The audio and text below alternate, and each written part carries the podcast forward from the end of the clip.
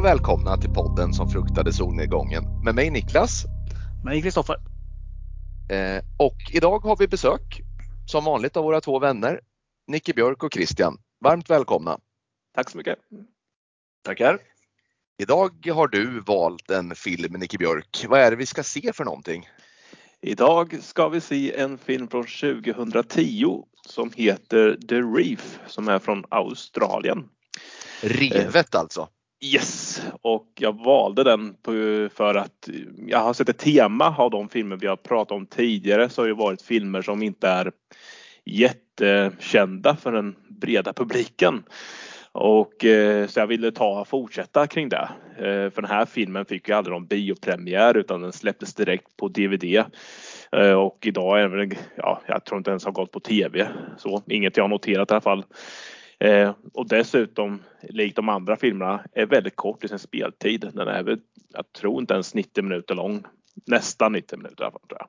Ja, nej men eh, jag tänkte på det som du sa Björk om att den gick direkt till eh, DVD eh, och inte på bio den här filmen. Men eh, jag läste att den hade ju biopremiär på Cannesfestivalen tydligen mm. i maj 2010. Sen rullade den ju ut på DVD under hösten 2010 och 2011. Ja. Det var det jag ville flika in med bara. Spännande. Jag vet ju Hoff att du har ett eh, speciellt förhållande till Vithajen på film. Vad har du att säga om, eh, vad, har du sett den här tidigare? Nej, jag hade faktiskt inte sett den här. Jag tycker jag annars brukar ha sett eh, det mesta och det senaste av hajfilmerna men den hade slunkit förbi. Jag tror jag blandade ihop den med den här Open Water från, vad kan det vara, 2003 kanske? Just det. 2006, någonstans där. Mm. Också människor på drift på det öppna blå så att säga. Nicke Björk, mm. ska du bara kort berätta vad den här filmen handlar om? Eh, så vi har någon liten premiss att utgå ifrån. Den handlar om fem personer där. Vi har Luke, vår huvudperson. Vi har Matt som är vän till Luke. Vi har Susie som är flickvän till Matt.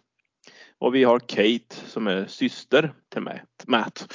Och sen har vi en, en karaktär som heter Warren. Eh, han är dock inte med jättemycket utan fokus är på de här fyra. Luke, Matt, Susie och Kate. Och eh, de ska ju åka iväg på en liten, eh, ja, tur med en segelbåt. Nöjessemester är tanken. Och eh, Luke ska ta dem till en ö som inte de har sett tidigare då för att ja, koppla av dem. Men eh, det blir ju lite panik då för att eh, när man varit ute på ön ett tag så ser de att eh, det har blivit problem med tidvattnet. Så de måste ta sig snabbt tillbaka till eh, sin båt igen och under den resan så förstörs deras eh, ja, motorbåt som de haft då, som transport. Och senare så eh, händer en ny olycka och då vänds deras segelbåt så att den eh, blir upp och ner. Och där blir de fast eh, och då blir ju det stora valet, ska de stanna kvar eller ska de ge sig ut på det öppna vattnet och simma mot närmsta ö? Eh, precis och eh, om vi börjar där med själva grundpremissen där, om vi liksom det här valet, det är ju det som egentligen avgörande för hela filmen här. Stanna kvar på båten som är upp och ner eller simma till närmsta ö som är The Turtle Islands vad jag förstår. Köper vi, köper vi den premissen? Köper vi liksom eh, valen de gör och vad de inte gör? Hoff, vad säger du där? Ja, du säger val, men det var ju haj vi pratade om. Jag eh, jag skulle nog gjort som eh, den ena av dem. Han väljer att stanna kvar. Han eh, hänger kvar, han är en gammal fiskare. Den här ena som har åkt med båten och han säger ju eh, att bara, inte en chans att jag hoppar i här för jag, jag har fiskat i de här vattnen. Jag vet vad som finns här nere. Och äh, där jag är på hans sida. Jag hade ju stannat kvar också. Dels är jag livrädd för hajar men ah, när någon sån säger något sånt då inte fan hoppar jag i. Nej, jag vet inte, jag kanske är så här, men jag tänker varför skulle varför skulle någon hitta en bättre på närmsta ö än när man driver på en båt? Alltså jag fattar inte, det där är inte jag riktigt med känner jag. Varför de väljer att göra som de gör. Där är det ju bara för att eh, de tänker att den här kommer ju sjunka. Den tar ju in vatten och den kommer sjunka ner inom en halvtimme, timme beräknat. Och jag ska bara tydliggöra, det är ju Warren som eh, väljer att stanna kvar eh, för han är ju då livrädd. Han vet som sagt vad som finns i vattnet och jag förstår honom. Det gör jag. Eh, dock så hade jag nog eh, jag hade nog faktiskt hoppat i och simmat, tagit den risken. Eftersom jag är rödhårig så hade jag blivit sönderbränd på den här båten inom fem minuter så att då har jag tagit min chans i vattnet istället.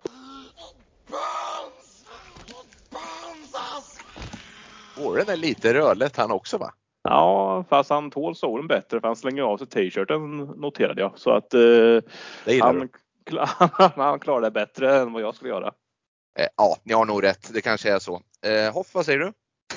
Vilken jävla film det hade blivit istället. Så här, att det, det är inte hajen som är det läskiga utan det är solen som äter upp Nicke Björk istället. Så följer man dig drivandes där. Filmbolaget som har finansierat Sunshine 2 tror sig eh, ha finansierat en science fiction-film, men icke. Det är Nicky Björk i bar Uber som sakta förgås i den australiensiska solen. Allt går ut på att hitta skugga istället. Stora barriärrevet driver runt där. Du gjorde ju även den här high-filmen som hette Shallows fast den hette The Shadows istället. När du bara satt i skuggan hela tiden. Hajen må vara farlig, men soljäveln, den är värre. Ja, den är tuff. Den ska man inte underskatta. Ska man Titta inte. fram bakom molnen. Durum, durum. Vad säger du Christian om eh, inledningen här? Och, inledningen, de... ja, nej men jag är väl med på, på, på, på båten så att säga. Nej men ja, vad fan, ja, hur skulle man agera där ute egentligen? Eh, Warren är väl den som man sympatiserar med och sen är det väl, vad heter hon, Kate, eh, drar sig väl också där för att hoppa i. Så någonstans där, alltså man, man hade nog kanske gett sig ner i vattnet till slut, men jag tror det hade tagit emot ganska länge. Hade man eh, kanske väntat rakt av tills båt, eh, jäveln har båt, sjunkit, båtjäveln har sjunkit och då, ja. Eh, och då, då alltså har man drivit långt i och för sig åt fel håll. Mm, ja. ja. det är svårt. Men, men ska vi, ska vi mm. liksom, för att ta oss vidare någonstans får vi kanske säga det att de ger sig av i alla fall. Efter mycket om och men så hänger Kate också med som ändå har dröjt sig kvar men hon kommer ifatt dem och, och bestäm, beslutar sig för att hänga på. De har lyckats få fatt på några våtdräkter där som har varsin våtdräkt på sig de ska klara kylan bättre. Sen har de ett annat attribut med också som gör filmen ganska spännande. De har en eh, snorkel och en, eller inte snorkel, de har en cyklop med sig. Eh, så att de kan ju då och då ta på den och eh, titta under ytan och se om det är någonting som något djävulskt som kryssar under dem så att säga. Vad säger ni om den lilla, lilla grejen Hoff? Jo, men det tillför sjukt mycket tycker jag. Det fyller en bra funktion. Det är precis som i Open Water. De använder det på rätt sätt där. För att eh, det är ju inte på ytan du någonsin ser någonting. Det är ju fenor under vattnet så ser du ju. Det är ju ganska grumligt och du ser inte särskilt långt, vilket då blir bra mycket bättre med ett cyklop som tar fram det otäcka. Precis. Jag, jag måste få dra en kort anekdot där bara. Eh, vi, jag är ju uppvuxen, vi hade en badplats som, som heter Prästgårdskajen eh, där vi badade jämt när vi var yngre. Och sen kickar man ju ofta boll där vid vattnet. Det var väldigt strömt vid Prästgårdskajen.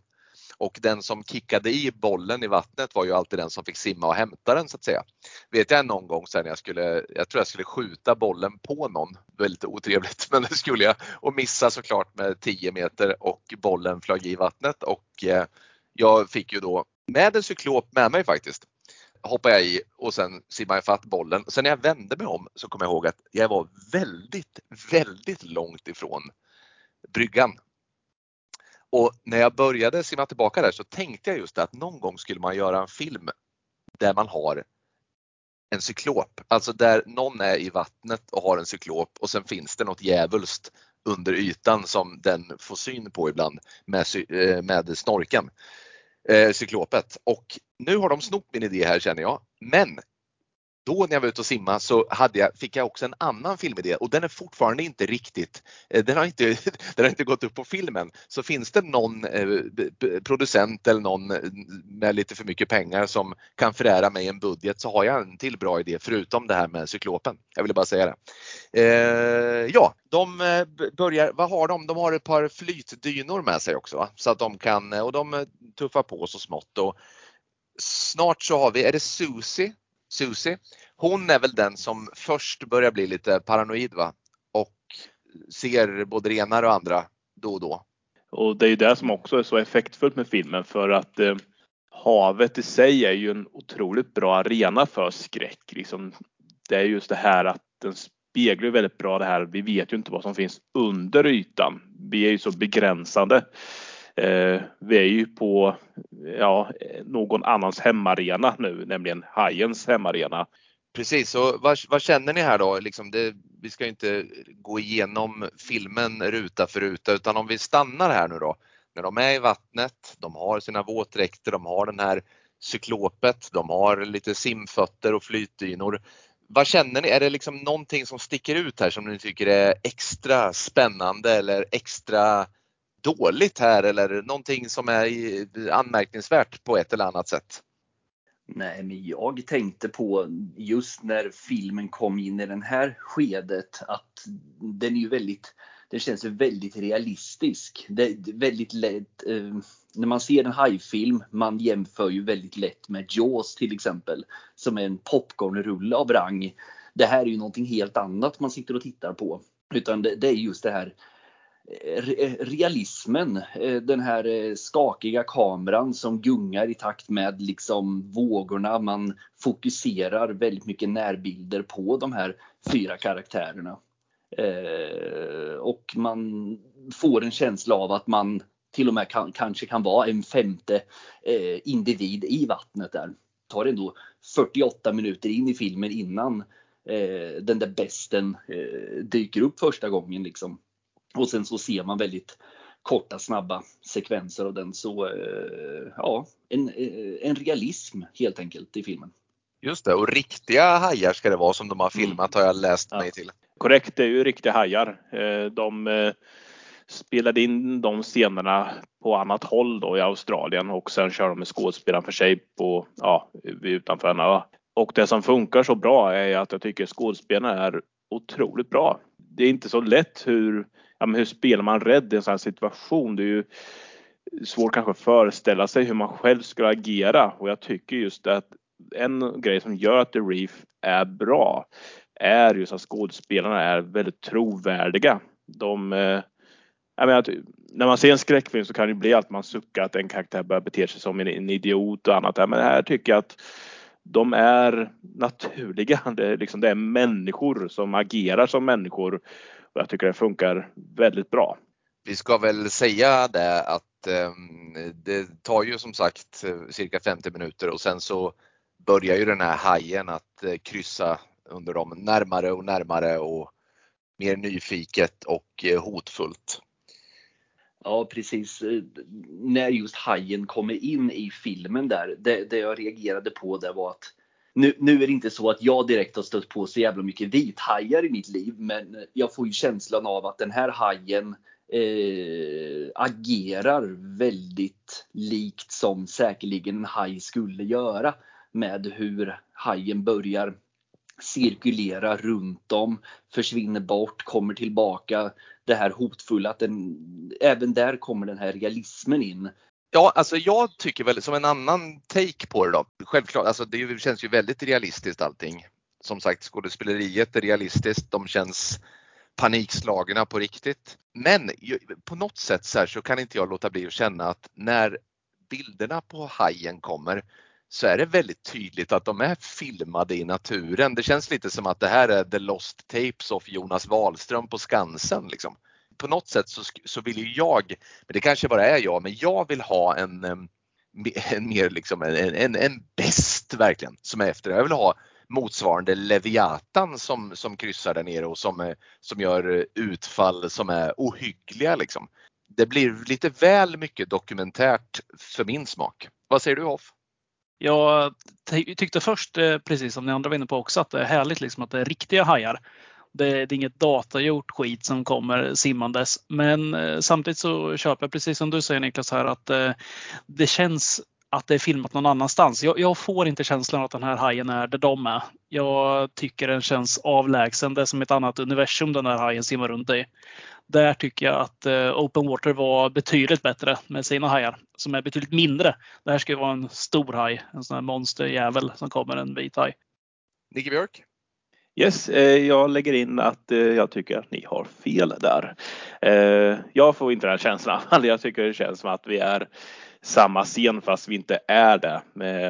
Och det är ju till och med också så, att vi ser ju också att hajen simmar bland skådespelare också vissa sekvenser. Jag vet inte hur de gjorde det där men det är ändå skådespelare och haj i samma sekvens.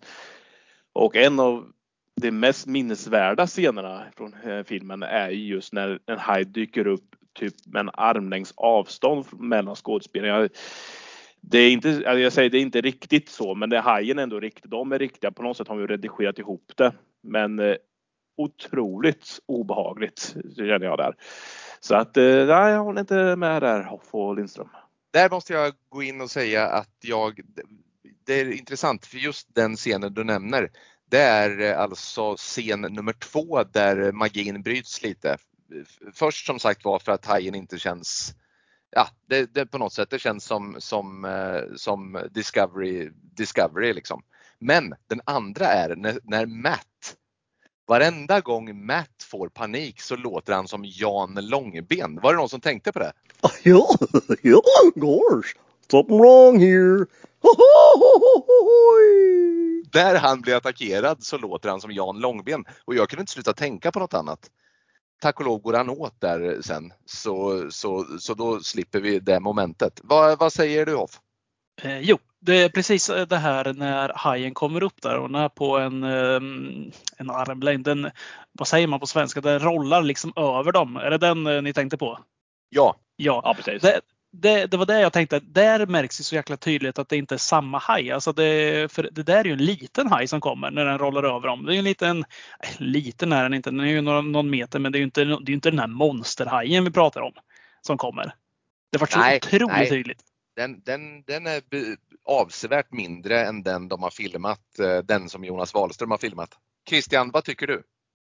Nej, men jag eh, gillade, alltså jag, jag, tänkte mycket på eh, som sagt den här med realismen och jag är nog mer mot Björks håll ändå. Eh, sen förstår jag lite hur du tänker när du säger just Discovery och Jonas Wahlström. Det är ju mycket eh, alltså natur man tänkte på, vad heter han? Attenborough och de här eh, Our Planet-filmerna, sådana tankar fick jag också. Men däremot så reagerade inte jag något nämnvärt på att det kändes som att den här hajen var filmad någon annanstans utan jag eh, köpte nog paketet på ett annat sätt än vad ni gör. Intressant att vi tycker olika, det är lite härligt. Mm. Vad ska vi säga nu då? Jag var inne och snudda på det där. Den som först lämnar in är ju Matt. Vad tycker ni om hans eh, scen där? Han, eh, han blir helt enkelt eh, va, hur är det, han ger sig ut på någon, någon form av crawlmanöver va? För, att, för att hämta en eh, dyna han har tappat eller vad är, hur är det nu igen? Ja, det är en simdyna som eh, någon har förlorat eller som han har tappat eh, från den här hajattacken när den simmar upp bredvid dem. så han simmar ut dit för att hämta den och då kommer ju hajen bakom honom och biter av benet av honom. Eh, Christian räcker upp handen. Ja, eh, men jag läste ju att den här filmen är ju inspirerad av en eh, verklig händelse som skedde just i, utanför Australien, där utanför Queensland 1983. Det var inte en eh, händelse från Prästgårdskajen i Sturefors 1998 då, en kille som hade sparkat i bollen i vattnet? Det som jag hittade var från 83 och då just Matt är ju inspirerad av en riktig Eh, kille som hette, eh, eller han kallades Smurf, Murphy. Han blev ju då biten i benet eh, av en haj. Eh, men istället för att simma efter någon eh, flytväst eller liknande så gav, han, han lämnade ju sina vänner för att då lura med sig den här eh, tigerhajen som det var i det här fallet. och han lyckades ju med det men ja, han blev ju också uppkäkad också då. Men Så kan Så- det gå. Så att Så säga. kan det gå. Ja. Vi har eh, Luke. Luke som är, vad ska vi säga, är han någon form av informell ledare? Det är han som kan vattnen bäst här va? Sen har vi eh, Susie och vi har Kate kvar. Vi har ju, eh, Luke är ju, han får liknas med någon slags eh, Bear Grylls variant fast ute till vattnet. Han är ju expert på allt. Det är han som sliter ut de här, vad är det, med, som de paddlar på. Som man täljer till till och med och bryter ihop till dem. Och sen han ju, simmar ju alltid ut till den här stackars Matt också ska rädda honom och han är ju den som håller ihop gänget. Han, får väl, han är ju alfan i det här gänget helt enkelt. Verkligen. Ja, jag tänkte på, vi har ju också Warrens öde. Han dör ju strax efter Matt, om jag minns rätt. Vi får ju aldrig se han dö. Men eh, vi förstår ju att hans båt är omge, omringad av eh, hajar. Eller av en haj. Eh, men eh, hans öde blir ju ett mysterium. Men för eh, som det står sen på eftertexterna, man hittar ju aldrig varken honom eller båten. Christian, har du lite koll på nästa attack som sker? När, vem är det som går åt då och, och vad händer? Ja, I nä, nästa attack som sker då är det ju eh, efter Matt då och Warren vet vi som sagt inte riktigt vad som händer men nästa person som går åt det är ju eh, Susie.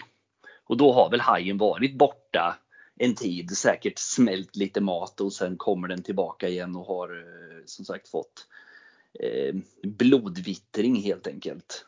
Och då plockar hajen Susie där på tur. Tar han henne ur klungan eller eh, hur går hon åt? Nu måste jag tänka efter här. Är det så att är det hon som de håller, försöker hålla kvar? Ja, alltså vi- visst, jag säger det nu liksom med öppenhet för att jag är, det, på Mm. något sätt så har det försvunnit lite. Hamnar hon lite, hon blir ivägdragen va? Ja, det blir väl så. Och jag blandar ihop lite grann med, för jag läste ju på om den verkliga händelsen också, men det är nog eh, för, och då, det är väl så att Susie blir väl ivägdragen och de försöker hålla kvar henne i vattnet. Det som är sorgligt här är ju att eh, det här sker ju eh, ganska eh, nära att de får syn på land ju. De sover Mm. lite på, på natten där och, och flyter på sina dynor och sen Mm. får de syn på land. Ah, Jag måste bara flika in där också att just Susies eh, död här, det var något som jag satt och väntade på väldigt länge. Den här, alltså man vet ju en hajfilm och sen är det någon tjej som, det- hon hade ju panik redan när hon skulle hoppa i vattnet där vid båten. Alltså det, man bara satt och väntade på att den här, det var en bomb som bara väntade på att brän, brinna av. Känner inte ni också det? Så det är att hon måste gå åt snart. Eh, ja, alltså det, det, det är en given karaktär som, som man vet att hon kommer gå åt. Så är det ju. Absolut. Samtidigt så känns det som att det här är en film där man inte riktigt vet som ordningen vem kommer överleva och vem kommer att dö. Vi Susie kändes som en karaktär som hon var skriven för att bli offer men Matt, eh, Kate och Luke, ja det, här, det kunde liksom gå hur som helst där känner man. Vi får anledning att återkomma till i vilken ordning och vilka som blir kvar och så vidare. För där är jag inte riktigt enig ändå. Jag, jag tror att jag skulle kunnat eh, sätta ordningen på de här. Kanske inte på Matt och Susie men eh, ja. Ja, de har fått syn på land. Och de, de liksom når en första liten så här stenbumling bara mer men liksom något litet så här något litet putteberg innan de har liksom inom räckhåll vad ska man uppskatta det till? Kan det vara en kilometer kvar till det liksom stora land? Inte the Turtle Islands utan eh, någon, någon annan form av, av land. Och det är ju ett litet eh, problem här för att ehm, hon har väl fått ett litet sår på benet här, Kate. Om hon har Korrekt. skrapat sig på, på, på klippan eller någonting. Exakt. Precis, hon blöder där från korallen. Mm. Och då, är det, då har vi Luke och eh, Kate och de är ju något gammalt kärlekspar här. eh, Vet vi, eller har vi fått veta i filmen också. Och de ska då tillsammans bege sig av blödandes mot den här sista klippan. Och det är ju en ganska rafflande final vi får till här. Jag tänkte jag har tagit upp lite grann, jag tänkte lämna ordet till Hoff eller till Christian. Jag gör inte rättvisa. Jag, när de ska simma mot det. Jag, jag störde mig för mycket på det här när de ska simma mot det här som är en kilometer bort. Eller, jag tyckte på filmen att det såg ut att vara betydligt närmre men eh, man kan ju bli lite lurad när det är vatten. Men varje gång de filmade och skulle simma mot det här, då är ju den där öjäveln borta. Tänkte ni på det? Det, det måste vara så att de har Mm. filmat den här, det här revet någon annanstans. Och sen har de liksom bara kört. De har väl filmat i någon bassäng eller i närheten på någon strand. För det där klippar ju borta varenda gång de vänder sig om. Så det blir helt otrovärdigt när de ska simma. Äh, Jag reagerade på att jag alltid tyckte att ön var lika långt borta. Spelar ingen roll. Eh, Liksom, när de väl når ön, då, då har det gått från att vara lika långt, då har det varit en kilometer bort och sen når de ön och då, då, då är de där helt plötsligt. Jag tycker att det var en ganska så här, däremot så blir det ganska rafflande då när de eh, ska kliva på här för att på något sätt så finns det bara, det finns en liten väg upp och då är det Kate först upp där som får hjälp med en liten puff i baken av, eh, av Luke där. Men hajen är aggressiv och den är där och den, eh, det blir en liten eh, holmgång här då. Precis, och det är Luke som går åt där. Vila i frid Luke. Som den klassiska hjälten då, så det var det jag skulle komma till. Eh, klassiskt att eh, hjälten mer eller mindre offrar sig själv för, för, eh, för ja, den som överlever då. Och eh, då är det bara Kate kvar sen. Och eh, det är ju där filmen också tar sitt avslut. Eh, för att eh, det kommer ju upp en liten text därefter. Eller strax därefter att hon blev räddad av en fiskebåt dagen därpå där. Eh, och tagen till sjukhus. Och att Warren och båten hittades aldrig igen. Nej, Warren han hade förmodligen samma utfall på båda sina val egentligen. Eh, det spelar ingen roll om han hade stannat kvar på båten eller om han hade simmat. Han, han kändes som en sån som hajen hade fått eh, smak för av någon anledning. Ja, Nicke Björk. Ja, eh, vi har, jag känner att vi har missat en scen som var kort men ändå också effektfull. För eh, likt Hajen så finns också en scen där av många scener som är jäkligt otäcka och det är ju nattscenen i början av Hajen när eh, Christy eller Chrissy vad hon heter, det första offret. Det är någonting när man simmar ut i natten i havet och det är samma sak här, The Reef. Eh, de ligger guppar mitt i natten Eh, och det är ju Kate, Luke och Susie då. Innan Susie dör. Och eh, de känner ju paniken liksom. Susie får ju så här, eh, så här eh, attack där liksom Hudson får i Aliens där. Game over man, it's game over talet kan man säga. Hon får sådant, eh, sådant aggressionsutbrott mot Luke. Eh, och och då strax därefter ser de att det börjar plaska runt omkring och de vet ju inte vad det är för någonting. Om det är fiskar eller om det är, om det är en haj eller vad det må vara.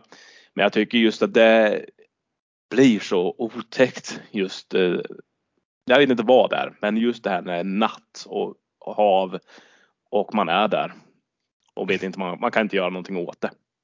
Är det någon som känner att den har eh, någon favoritscen i filmen som den skulle vilja eh, lyfta? Hoff, vilken är filmens bästa scen tycker du? Eh, jag tror fan det var när eh, båten går på, ja vad, vad är det för något? Slår den i en haj när de pratar om det? Eller är det att de går på grund? Jag har för mig att de går på grund. Jag tycker man ser att den rivs upp av någonting. Men den vänds ju upp och ner i alla fall. Och Luke får simma in där. Det tyckte jag var bra. När det är någonting som dunkar sen. Han är ju inne i båten och ska samla lite proviant och det är någonting som slår på dess sida. Så här, dunk, dunk. Och man fattar väl själv, att, eller tänker i alla fall att det är en haj. Men Där eftersom- tänker jag i och för sig att det är de som varnar för en haj. Att de slår på båten uppifrån. Ja, det är antingen det eller att det är en haj eller att det är någonting annat som slår. Jag håller med dig, det är väldigt spännande. Verkligen. ja. ja, den tyckte jag var bra. Ja, jag tänkte också just på den scenen faktiskt eh, och jag väntade nästan på att Gardners huvud skulle dy- dyka fram där men så var det ju inte. Det var inte Jaws man satt och tittade på men just den var ju väldigt effektfull när han går ner och eh, söker eh, genom båten när de har slagit runt. Eh, och sen överlag alla, precis som Björk var inne på med alla nattscener, att det blir ju ytterligare en dimension i den här känslan av att eh, helt enkelt inte ha, ha en koll på situationen helt enkelt.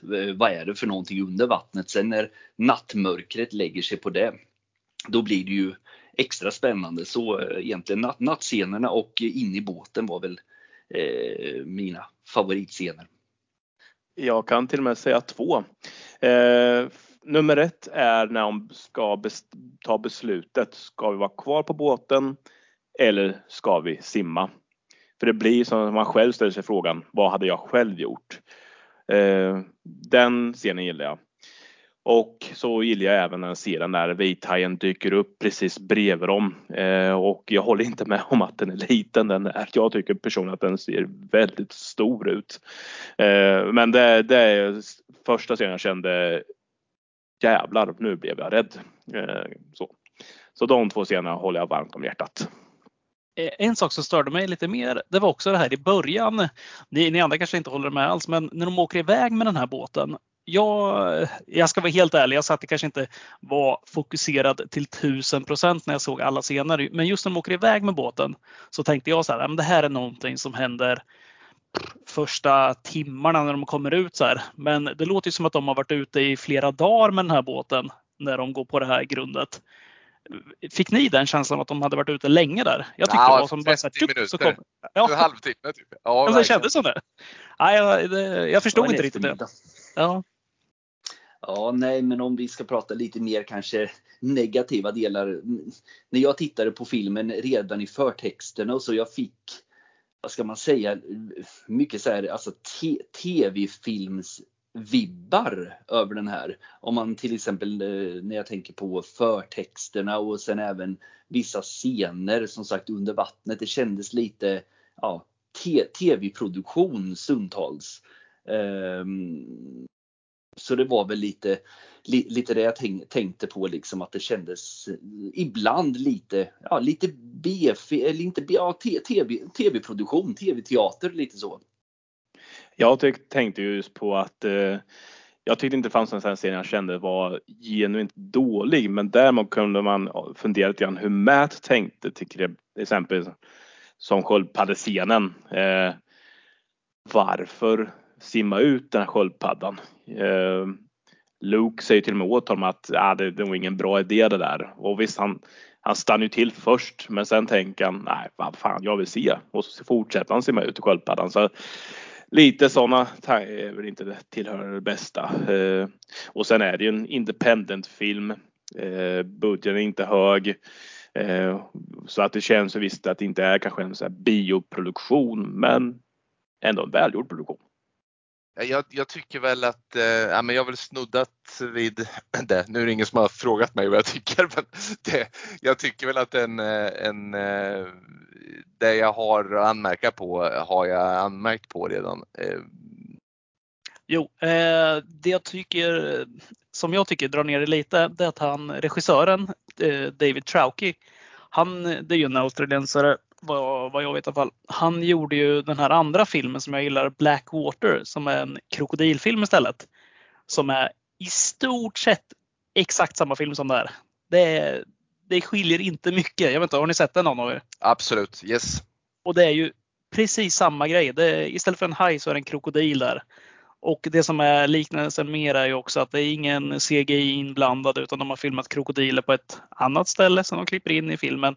Där tycker jag det blir mer effektfullt för det är samma typ av miljö. Det är svårt att eh, se se skillnader.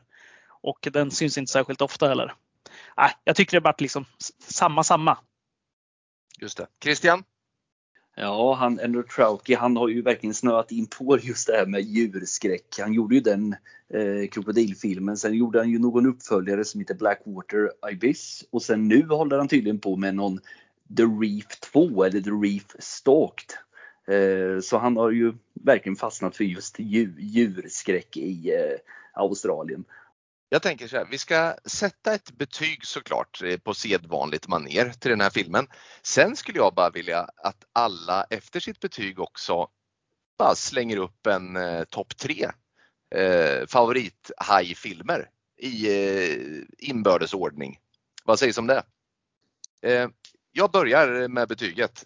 Jag har ju sett den här förut och jag vet att jag såg den i anslutning till, inte samma dag, men jag var inne i ett streak där jag såg massor hajskräckisar helt enkelt.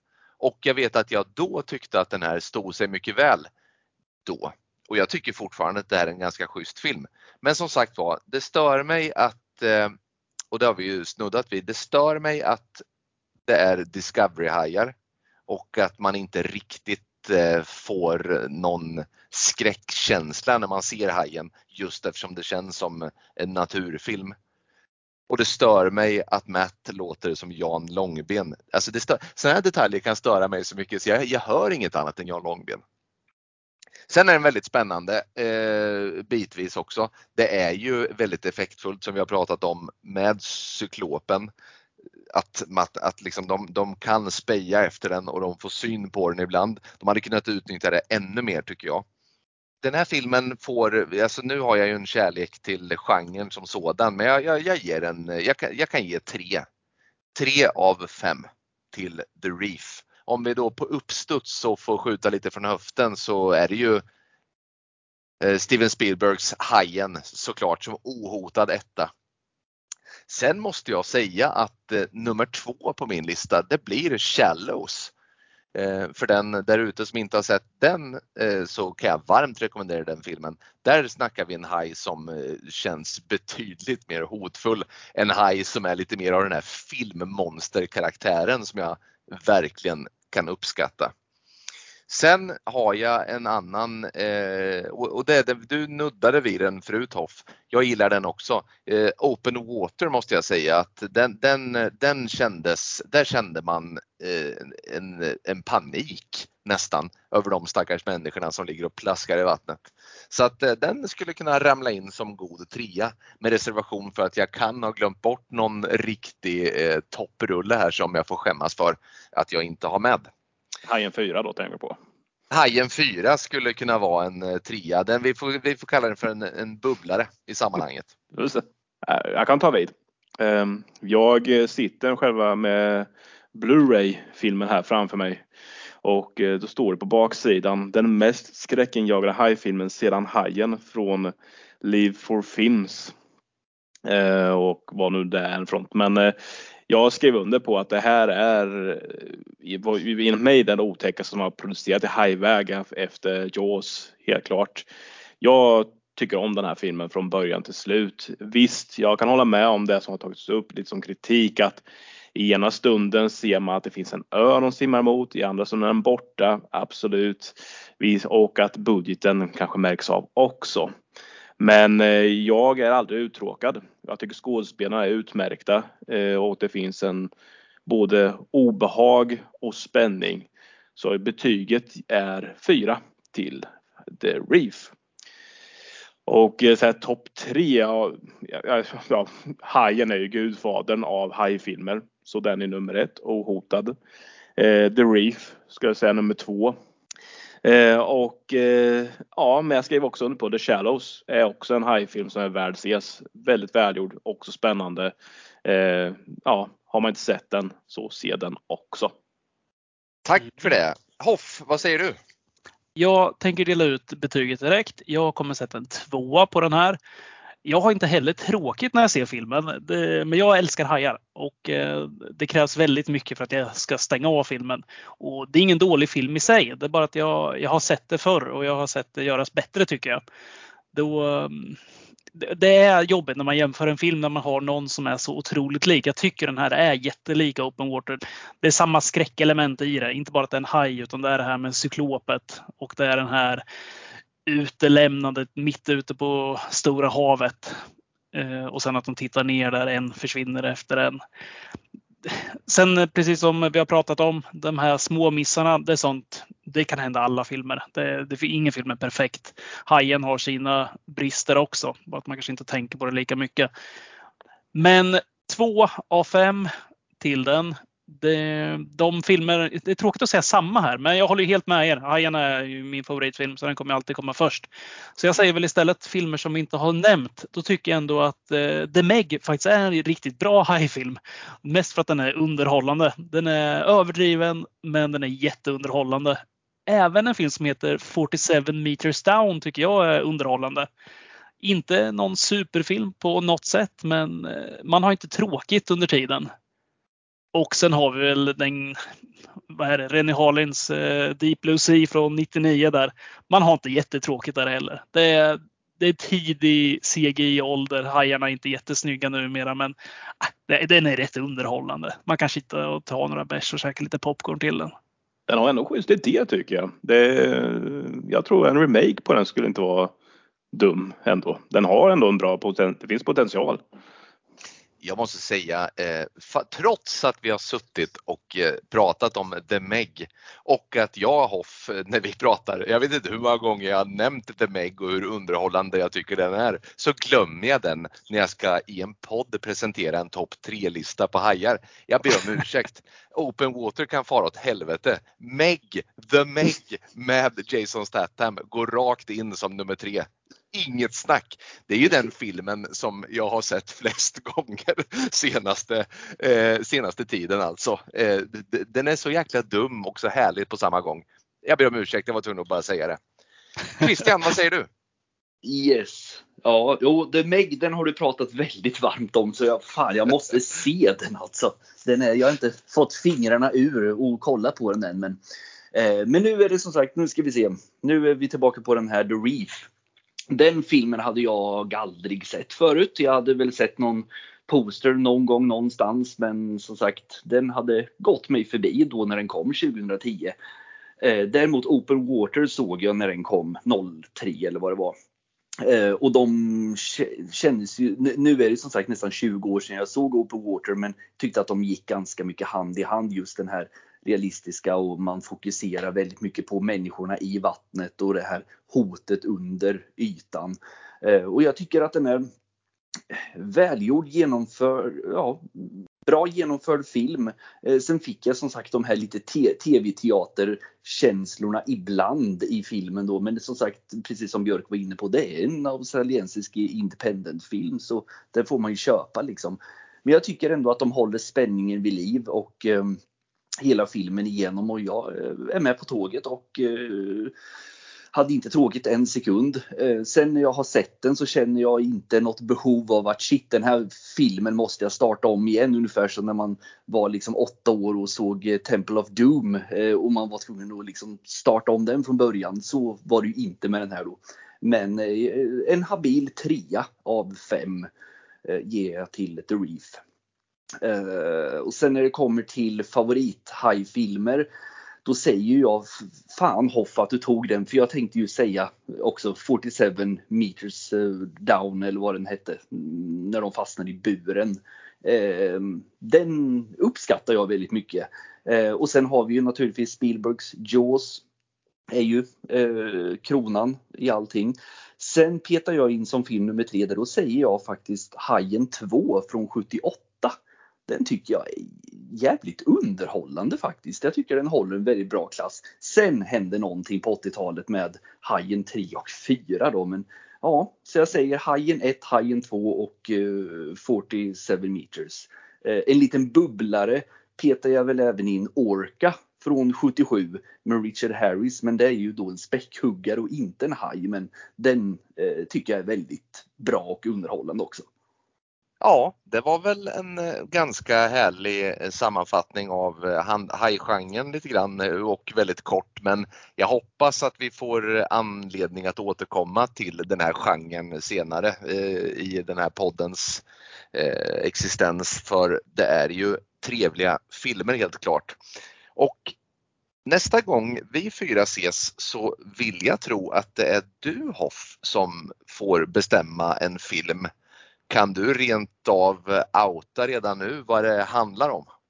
Det kan jag, för att jag kollade upp en film tidigare idag som eh, när jag satt och gjorde lite research på den här så eh, jag fastnade ju lätt i monsterfilm. Eh, stora predatorer som jagar folk, det gillar jag.